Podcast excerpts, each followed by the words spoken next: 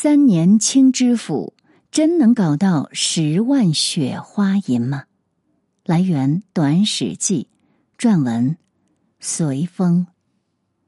在古装剧里，常能听到一句话，说是“三年清知府，十万雪花银”，表示当官的人即使不贪赃枉法，几年功夫也足以搞到十万雪花银级别的巨量财富。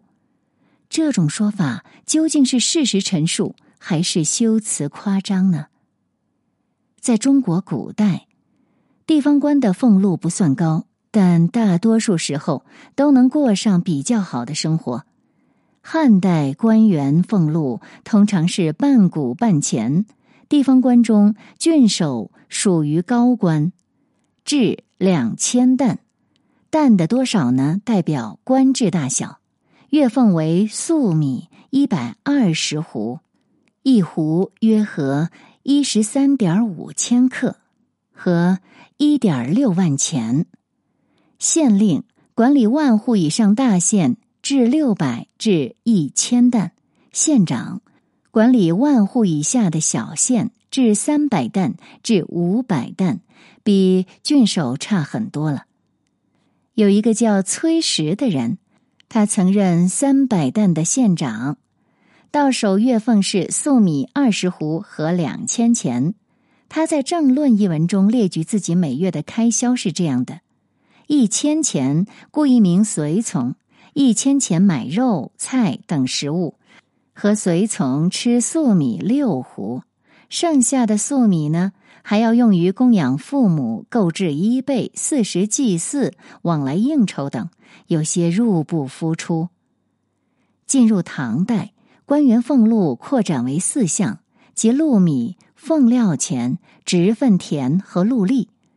地方官层面上，州刺史分三等，为从三品、正四品上和正四品下；县令多达六等，最高的是京城所辖各县的县令，位在正五品上。最低的下县县令不过是从七品下。以唐代前期来说，地方官正四品的月俸约是禄米二十三点三担，一担约合五十九千克。另有直分田八顷，利益三十六人。正七品的月俸约是禄米六点二五担，另有直分田四顷，利益十三人。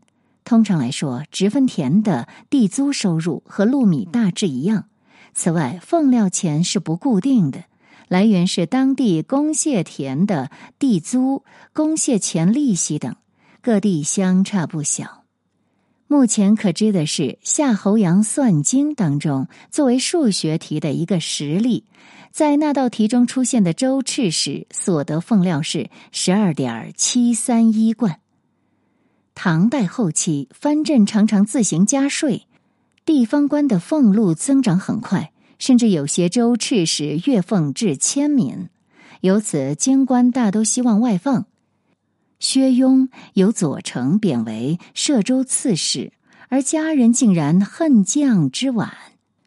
白居易在苏州刺史的任上有诗说：“十万户州犹觉贵。”二千担禄感延贫，生活的相当富裕。官员的俸禄在宋代有了一个重要变化，那就是从以实物为主转向为以钱币为主。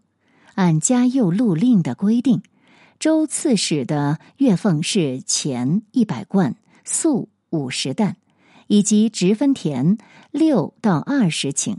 县令的月俸是钱十到三十贯，粟三到五担，以及直分田四到六顷。此外，朝廷还发给钱币、衣料、柴薪等补贴。对比唐宋的官员俸禄，可以发现，到了北宋中后期，地方官的钱粟收入都超过了唐代，但是官员的开支很大，一人的俸禄常常要养几十口人，有时候也不免困顿。而到了电视剧中经常表现的明清时代，官员才开始赚银子了。朱元璋实行薄俸政策，官员正俸仅有禄米一项，正四品的知府每月领米二十四担，从五品的知州每月领米十四担，正七品的知县每月领米七点五担。从粮食的数量上看，明代地方官领的不比唐宋时期的少。但是事实上，这个禄米并不实发，其中相当一部分要折为宝钞、绢布或银两。按照规定，宝钞一贯折米一担。后来宝钞急剧贬值，有如废纸；绢布一匹折米十三点三担，差不多是市价的十倍。将禄米折为宝钞和绢布发放，这使官员的俸禄大为缩水。明代中后期，官员俸禄折银发放，使官员的实际收入进一步下降。朝廷按非市场价折算后，地方官的月薪是：知府白银五点一七两，宝钞一百五十三贯；知州白银三点一四两，宝钞八十三贯。县令白银二点二九两，宝钞三十贯。此外，每人每月还可领禄米一担。有学者呢，就按成化年间的米价，也就是白银每担零点四七两，宝钞每担九十四贯计算。可知知府、知州、县令每月的实际收入分别是米十三点六担、八点五担、六点一担，和法定的俸禄相比，缩水多至一半左右。仅靠俸禄，明代的一些知府、县令等中下级官员不免困顿。比如杭州知府陈复死后，家人无钱装殓，多亏同僚接济，才得以下葬。清代官员的俸禄同样不高，以月俸来说，从四品的知府是白银八点七五两，米四点四担；从五品的知州是白银六点六七两，米三点三三担；正七品的知县是白银三点七五两，米一点九担。这个标准呢，仅比明代略高一点。如果再考虑几百年间物价的上涨。清代官员可真是清贫至极了。然而，古代地方官的合法收入远远不只是有数的俸禄。在讨论古代官员的其他合法收入之前，有一点必须强调：即使只有以上列举的俸禄，地方官收入也已经远远高于他们治下的百姓了。在汉代，一个家有百亩地的农民，年收粮在百斛左右。交完田赋、口赋、算赋等等赋之后，所剩无多。而当时一个收入最少的县令，年俸中包括的粮食就有二百四十斛。明代地方官俸禄十发虽少，但也足以维持一个普通家庭的生活。虽然有可能捉襟见肘，如谢兆浙所说：“今外官七品以上，岁得百金。”四品以上备之，虎口之外自有盈余。再以清代为例，一名劳工的收入除了东家供给的饮食之外，一年收入大概是白银五到十两，而县令的法定年俸是白银四十五两，相当于一个劳工的数倍。俸禄之外，古代地方官的其他合法收入是多种多样的。首先是皇帝赏赐，在汉代，每逢四时节庆，皇帝都会对百官大加赏赐。如杜延年居九卿位十余年，赏赐洛仪资数千万。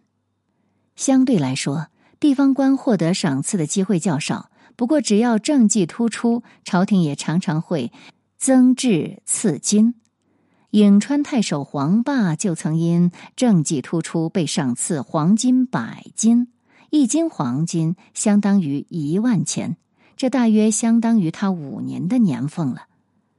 其次是免除赋役，按照汉代法律，立六百担以上，父母妻子与同居者。也就是至六百担以上的官员在任期间，全家呢只需要负担军赋，其他全免。将军和至两千担以上的官员在退休后可以继续保有此项特权，地方官中的太守、县令满足以上品级要求。在明代，大多数时候官员都有免役特权，其中京官全免，地方官免一半。一条鞭法实行后，徭役并入田赋，官员名下的土地随之也不必再缴纳赋税。第三是变相补贴，为了改善官员生活，历代朝廷都会在俸禄之外给官员一些变相补贴。宋代各级官署都有专门的办公经费，称为公用钱或公使钱，交官员自由支配。自北宋中期。这笔钱被随意用于官员间的相互馈赠、请客，成为惯例。在明代，朝廷按照不同品级，会给每名官员分配若干个随从造吏。这些人要想免除劳役，每人一年需要缴纳白银十二两，称为柴薪银。按照规定，分配给知府、县令的随从造吏都是四名。那么他们一年可获柴薪银四十八两，相当于一到两年的年俸了。到了清代，补贴名目更加繁多，放在明面上的有养廉银，一个知府每年能领取白银一千二百到四千两；一个县令每年能领取白银六百到两千两。私下里呢，还有各种漏规，包括火耗限余，也就是州县征收钱粮时以弥补损耗的名义多征的部分，以及积零折算，将百姓纳税时多出的零头归公，操纵汇率，以高于市场的银钱比率折算百姓上缴的铜钱，以及乱征杂税等。这些收入名义上全都充作衙门公费，因此收受漏规通常不被视为贪污。那么地方官究竟能从中受益多少呢？光绪年间的官员胡家玉说：“即以南昌一县而论，丁银四万八千余两，每两以加二钱四分计之，遂取银万余两。”糙米五万六千余担，每担以加三钱二分计之，遂取银一万八千余两。该县养廉银一千九百两，比养廉多十五六倍，比巡抚藩司养廉多三四倍。此盈千累万者，图保该县私囊也。这也就是说，江西南昌县的县令在正税以外，每年至少加收白银三万两作为额外收入。学者张仲礼发现，依据当时宗族要求族中官员捐款的额度表，知府要捐的款项比县令多百分之五十。于是他在中国绅士的收入一书中推算，知府每年的额外收入至少在白银五万两左右。大约是其固定薪俸和养廉银总额的二十倍。综合来说，中国历代地方官的俸禄不高，常常有人哭穷，但事实上，他们的俸禄收入已远远高于治下百姓。再加上官员本身的特权及额外收入，地方官基本上都能过着较好的生活。到了清代。三年清知府十万雪花银，乃是毫不夸张的现实。屈原与端午节，来源《大象公会》，撰文唐宪祖。直到当代，中国各地仍普遍在端午节吃粽子、赛龙舟，也有不少人家在房门悬挂菖蒲、艾草。其他的传统端午习俗，如佩戴香包、喝雄黄酒等等，虽然不像吃粽子风行全国，但也未随着时代变化而变得罕见。中国人为什么要过端午节？这些传统民俗又是怎样流传下来的？真的像大部分民俗书籍解释的那样，是起源于楚国人民纪念屈原吗？根据流行的解释。不但端午节是纪念屈原，而且粽子和龙舟的民俗也都与人民同情屈原、自发保存他的遗体有关。因为粽子要投入水中喂饱鱼虾，避免他们因饥饿食用屈原；而龙舟则起源于民众自发驾船寻找屈大夫的遗体，久而久之演变成了龙舟比赛。然而，这套解释没有照顾到粽子、龙舟之外那些习俗，如挂菖蒲、挂香包、喝药酒等等。事实上，端午本来就不只是一个节日。在古代社会，端午的时段极其特别，是日夜正阳、时当中夏的夏至节。节后一段时间是否风调雨顺，关系到全年的农业收成。在以农为本的时代，理所当然为此举行大规模的祭典。因此，端午粽子与其说是特制给鱼吃的，更有可能是遗留自上古时代祭祀夏至的用品。至少可以确定，直到南北朝时期，粽子还主要是夏至的习俗。如南梁时代的《荆楚岁时记》中就有明确记载。夏至节日食粽，在古代中国，端午也远不是人们欢庆喜乐的节日。在人们心中，五月长期都带有不祥的色彩。这可能是因为，每当仲夏到来，洪水和瘟疫的季节也随之开端。《礼记·月令》对此既有解释，认为夏至是阳气的顶点，同时也是阴气发展的起点。阴阳相争，正是万物死生之界，所以在这个月，万事都要注意戒。五月不吉利，五月五的端午更是凶上加凶。东汉末年的风俗通就提到，五月五日出生的孩子，男害父，女害母。这种迷信深受古人重视，如《史记》记载。孟尝君就因为出生于五月初五，被父亲田婴下令遗弃。母亲私下养大孟尝君之后，田英仍在父子相见时，当着儿子的面怒斥其母：“为什么没有扔掉这个不祥的孩子？”因此，很多端午习俗都和这种不祥的传说有关。在不知有病原体存在的古代，人们认为毒虫、邪气是瘟疫发生的原因。在夏至时节悬挂菖蒲、艾草，佩戴香包，喝雄黄酒，这都是对抗疫病的具体方法。古时人们还将雄黄酒抹在小孩的耳朵、鼻子、脑门、手腕还有脚腕处，来对抗端午节的不祥。至于龙舟，在古代也并非娱乐活动，而具有送瘟的巫术功能，目标是把瘟病快些送走。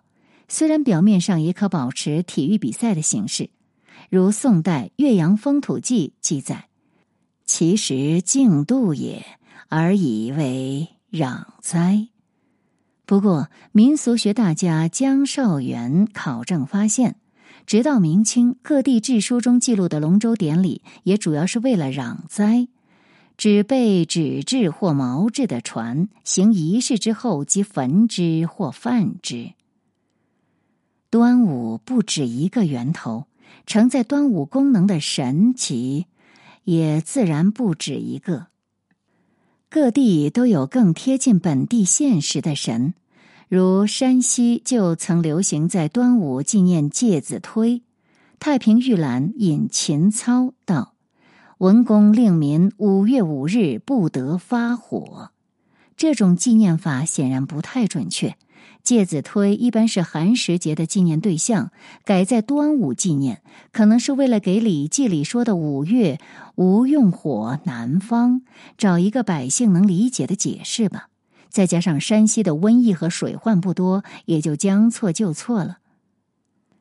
而在多民族杂居的地方，不同的族群还可能选择不同的端午神奇。明清时，在湖南溆浦等地就存在大小两个端午节，初五为小端午，十五为大端午。后者纪念东汉伏波将军马援，因为他顶着军中瘟疫盛行的困难，征服了苗蛮，送瘟功能显著。此人事迹如此，被他镇压过的苗族人肯定不好去纪念他，于是他们就针锋相对的创造了自己的纪念对象，即抵抗汉朝的女侠仙姑。虽然输给了马援，但汉军是趁人过端午搞突袭赢的，形象不如失败一方这么光彩。至于缺乏送温能力的屈原，之所以能名列端午诸神，是因为端午除了祈祷丰收和防疫抗病外，还有一项重大的任务——避免洪水。这项艰巨的任务最好由与水有关的神奇负责完成。像屈原这样死在水里的著名历史人物，就是这类神奇的最佳候选人了。像伍子胥这样相传被吴王赐死、投于江中的历史人物，自然会在端午为人纪念。东汉孝女曹娥的父亲在端午驾船迎伍子胥时不幸溺亡，曹娥为此投江而死，结果也在隋唐时的江南一带被扶上端午的神坛。可想而知，这些人的封神并非因为形象正面，而是他们淹死在水里，有必要抚慰其怨念，消除由此带来的水患。晋人《太平广记》收录当时的著作《拾遗录》，说江汉之间有人纪念周昭王。这位周天子并没有什么可歌可泣的事迹，但是他与两名宫女一起淹死在了江里。纪念他的祠堂修好之后。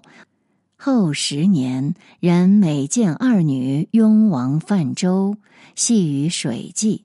于是有人以香草包裹十仙干果，给他投入水中，乃蛟龙不侵。投粽子祭奠屈原的说法，或许便来源于此。进入中古之后，端午逐渐确立为一个重要节日。从唐朝起，官方开始为端午设定一天的假期。朝廷可以为端午放假，自然也可以校正端午的象征意义。最先被政府开除出端午纪念资格的是伍子胥。唐人欧阳询编撰的《艺文类聚》与徐坚等人编撰的《初学记》，在收录荆楚岁时记的龙舟竞渡内容时，有意无意的删去了祭祀伍子胥的成分。这可能是因为这两本类书是官定的典故资料索引集，要进城预览，而伍子胥作为一个历史英雄，实在无法受到君主的欢迎。他为了给父兄报仇，不惜逃到别国做带路党，攻陷自己的母国。君王冤杀他时，他竟然还留下“选首都门，以观国灭”的凶悍遗言，而且还奏效了。一辈子咒死了两个国家，恐怕没有哪一个皇帝会愿意让法定重大节日与这样一个凶神联系起来。而屈原被封为端午水神，大约是在东汉末年，时间上较伍子胥晚。但相比伍子胥，他有得天独厚的优势。他是文人，以忠见赤。悲愤了就写写诗歌，悲愤到极点了就自杀，性情柔弱，还爱以香草自比。屈原不但易受政府欢迎，其个人特色也非常适合附会端午民俗。不但与水相关的都可以说是纪念屈原，与香草相关的也都能套到屈大夫头上。不过。屈原垄断端午的道路上，也不是毫无竞争的。宋朝提倡道教，连带端午习俗也被附会到张天师。房门悬挂的艾草被称作天师艾，张贴的五色装饰被称作天师符。北宋《岁时杂记》记载，还有人贩卖张天师画像，供人端午贴在门户之上。到南宋之时，这种习俗发展成以菖蒲或通草雕刻的天师、玉虎像。但道教只能兴盛一时，屈原的品格却能长盛不衰。在有皇帝的时代，国家需要表彰他的忠君；皇帝没了，政府也要表彰他的爱国。把端午民俗打包给屈原的行动，直到二十世纪仍在持续。国民党治下的台湾屏东县九如乡的走标活动，本来起源自原住民平部族的赛跑仪式，也被诠释为模仿古人争相走告，以抢救屈原。